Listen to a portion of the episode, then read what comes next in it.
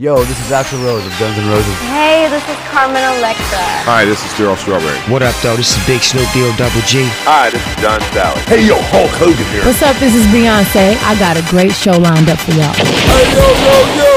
Let's get this party started. The Sports Beat. You know what? Let's keep it hot. The Sports Beat. It's off the chain, man. Ah, yeah. The Sports Beat.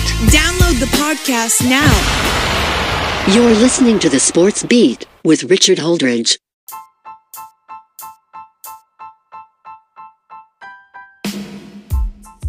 Good morning, everybody. Welcome to the Sports Beat with Richard Holdridge. It's Thursday, September 24th, 2020. On this show, we got the Miami Dolphins taking on the Jacksonville Jaguars. Duval. That's right. Jaguars aren't taking, and Gardner Minshew is for real. And we also have game four of the Eastern Conference final as Miami takes a commanding 3 1 lead over the Boston Celtics thanks to a hero, Tyler Herro scores 32 points. He's a difference maker. One good thing about the Miami Heat is they have an outstanding bench, and maybe that depth could get them over the hump and possibly win the NBA Finals. How sweet would that be? Probably will take on the Los Angeles Lakers. It's looking like a good NBA Final as LeBron will take on his former team. But let's not get ahead of ourselves too much. We also have the Stanley Cup Finals as the Tampa Bay Lightning defeat the Dallas Stars to take a 2 1 lead in that series. The Tampa Bay Lightning are trying to win their first Stanley Cup since 2004, and we all know what happened the year after.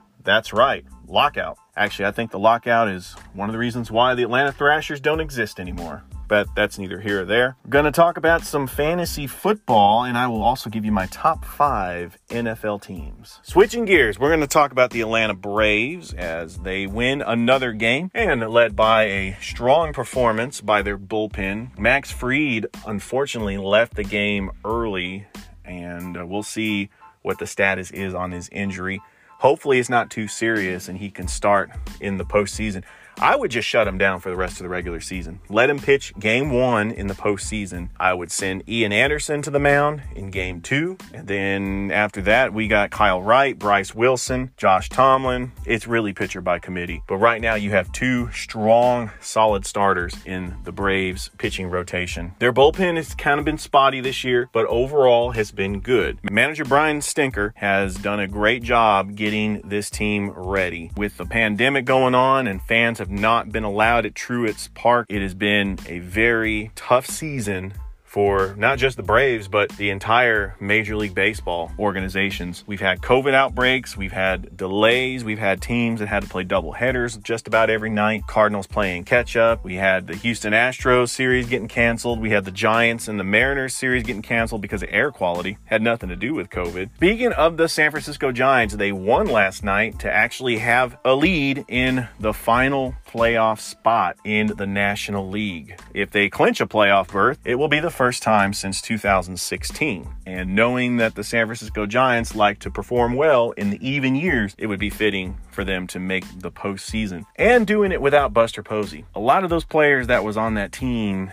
or in the early decade, last decade, are not there anymore. And they are doing it with uh, the grandson of Carl Yastrzemski. So that is actually pretty cool. And a rise, an upcoming, an upcoming and rising star of a catcher in Joey Bart. Congratulations to the Tampa Bay Rays. We're wrapping up their first AL East crown since 2010. As you know, we have a Thursday night game tonight in Jacksonville. The Miami Dolphins will take on the Jacksonville Jaguars. And one interesting note is that Ryan Fitzpatrick will start the game. When will it be time for Tua Tagovailoa to take over the starting role? We've seen success of the NFL rookie quarterbacks this year, including Joe Burrow and Justin Herbert. With that being said, I think that Tua still hasn't recovered from his injury because if he was completely healthy, he would have been the starter day one. He is a playmaker, just like Russell Wilson, Kyler Murray. He is the type of player that can be a game changer. If you want to talk about fantasy football, some of the players that you probably want to start, Myles Gaskin at running back, if you picked him off waiver wire, DeVante Parker, going to have a good game for the Dolphins. I wouldn't start Fitzpatrick. He's going to have some interceptions. I wouldn't start any of the defenses tonight as well. DJ Chark might be a good pickup, and I actually saw Gardner Minshew on waiver wires. I think Gardner Minshew could have some fantasy points. If you have a top tier quarterback on your fantasy fantasy league, it would be good. I, I think Gardner Minshew would be a good waiver wire pickup if you're on a bye. Some notes uh, the Bears and the Falcons. We got the Falcons favored by three at the Mercedes Benz. I don't know if I would start the Bears defense. If you have Matt Ryan as your second tier quarterback, I'd start him. He'd give you some fantasy points. It's so unpredictable. You don't know what type of Matt Ryan you're going to get, especially with a Bears defense that's pretty good. All right, you got the Los Angeles Rams and the Buffalo Bills. The battle of two 2 0 teams. Buffalo is favored by two. Right there, I would I would start Robert Woods. Uh, I wouldn't I would bench Jared Goff against that Buffalo defense. Tonight in the Western Conference Final, Game four, you got the Los Angeles Lakers taking on the Denver Nuggets. The Nuggets are down two to one. And is Jamal Murray the next big star? He's definitely not a role player, but he stepped up big in game three when he scored 28 points and 12 assists. The Nuggets had to hold off the Lakers, but let's see if the Lakers make adjustments and try to stop Jamal Murray. All right, I want to talk about the NFL teams that I'm ranking. I'm going to start one through five. After two weeks of football, after two weeks of football, I strongly believe that the Baltimore Ravens are still the best team in the NFL. They have a big test against the Kansas City Chiefs, and it will be a clash of the Titans. We'll see who is the better team. And Lamar Jackson has proven that he is a top tier quarterback. One interesting thing about the Baltimore Ravens is they play really good team defense. They don't have a star wide receiver, and their tight end, Andrews, is okay. It's all about Lamar Jackson making plays. The Baltimore Ravens are my pick for the number one team in the NFL so far after two weeks. Number two, it's no surprise, even though they had a comeback win over the Los Angeles Chargers, that the Kansas City Chiefs are my number two team in the National Football League. And why? Because they have Patrick Mahomes. They have an outstanding running back in Clyde Edwards Helaire. They have deep threats Tyreek Hill, Sammy Watkins, Mecole Hardman, and one of the best tight ends in all of football, Travis Kelce. The Kansas City Chiefs are ranked number two. Number three, the Seattle Seahawks. Russell Wilson is having a great season, off to a great start with nine touchdowns, one interception, and that was an interception that wasn't his fault. It was a tipped pass and it was a pick six. But he managed to overcome and score five touchdowns to five different receivers.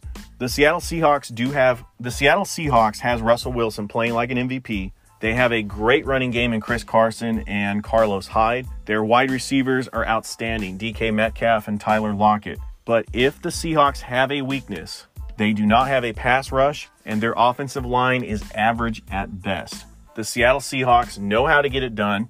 Pete Carroll has decided to just give the offense to Russell Wilson and let him make plays. I have Seattle at number three. Number four, the Green Bay Packers. Something about Aaron Rodgers this year.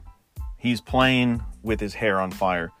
Aaron Jones is an outstanding running back, and the Packers still have a great defense with the Smith brothers. The Packers knew what it took to draft defensive players, and the one weakness is that they don't have a big time wide receiver after Davante Adams. He was injured in the game against the Lions, and Green Bay just doesn't really have a tight end that Aaron Rodgers relies on throwing to. Jimmy Graham is no longer there. I still think that Aaron Rodgers, so far, the first two games of the season, I know you could say, well, who have they played? They played a struggling Vikings team and a Lions team, a Lions team with a lame duck head coach. The big test for the Packers will be the Sunday night game when they take on the New Orleans Saints. Will that ferocious Saints pass rush rattle Aaron Rodgers enough to make mistakes. Aaron Rodgers does not throw that many interceptions, but he does ad lib a lot of plays. And I think that under Matt LaFleur's offense, Aaron Rodgers can settle down. This will be the true test for the Green Bay Packers, but I still have them as my number fourth ranked team in the NFL so far this season. Number five, the Los Angeles Rams. The Rams are just doing it, not with smoke and mirrors. It's Sean McVay and his brilliant offense. Their running backs, Henderson, Brown, doesn't matter who their running backs are. They don't need Todd Gurley. The Rams are showing that it wasn't a fluke after making to the Super Bowl two years ago and not making the playoffs last year. Remember, this was still a competitive Rams team that had a shot at sneaking into the playoffs toward the end of the season. They played the 49ers very well. Tyler Higbee is a talented tight end. They have probably the best receiving corps in all of football with Robert Woods, Cooper Kupp, and Jared Goff is playing like a Pro Bowl quarterback. Sean McVay has got him going, and they had a very convincing win against a pretty good Eagles team on the road. 37 to 19 last week. The big test for the LA Rams will come when they take on the Buffalo Bills in week 3. We'll see how that goes. Both teams are 2 and 0. And when I make my picks, I'm going to see what type of teams we'll have in week 3. Well, that's all the time I have on the show. I just want to thank all my listeners who have downloaded my show. Don't forget to like my Facebook page and I will talk to you tomorrow. Bye.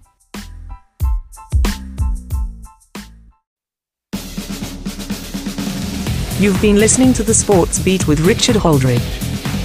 We invite you to download and subscribe. You can find us on Anchor, Spotify, Google Cast, Stitcher, iTunes, or wherever fine podcasts are found. Thanks for listening. Feel free to share with your friends and family. This has been the Sports Beat with your host, Richard Holdridge. Produced in Columbus, Georgia. Extra production provided by JD Matthews. All opinions stated herein are those of the host and do not represent the opinions of Anchor Podcasts.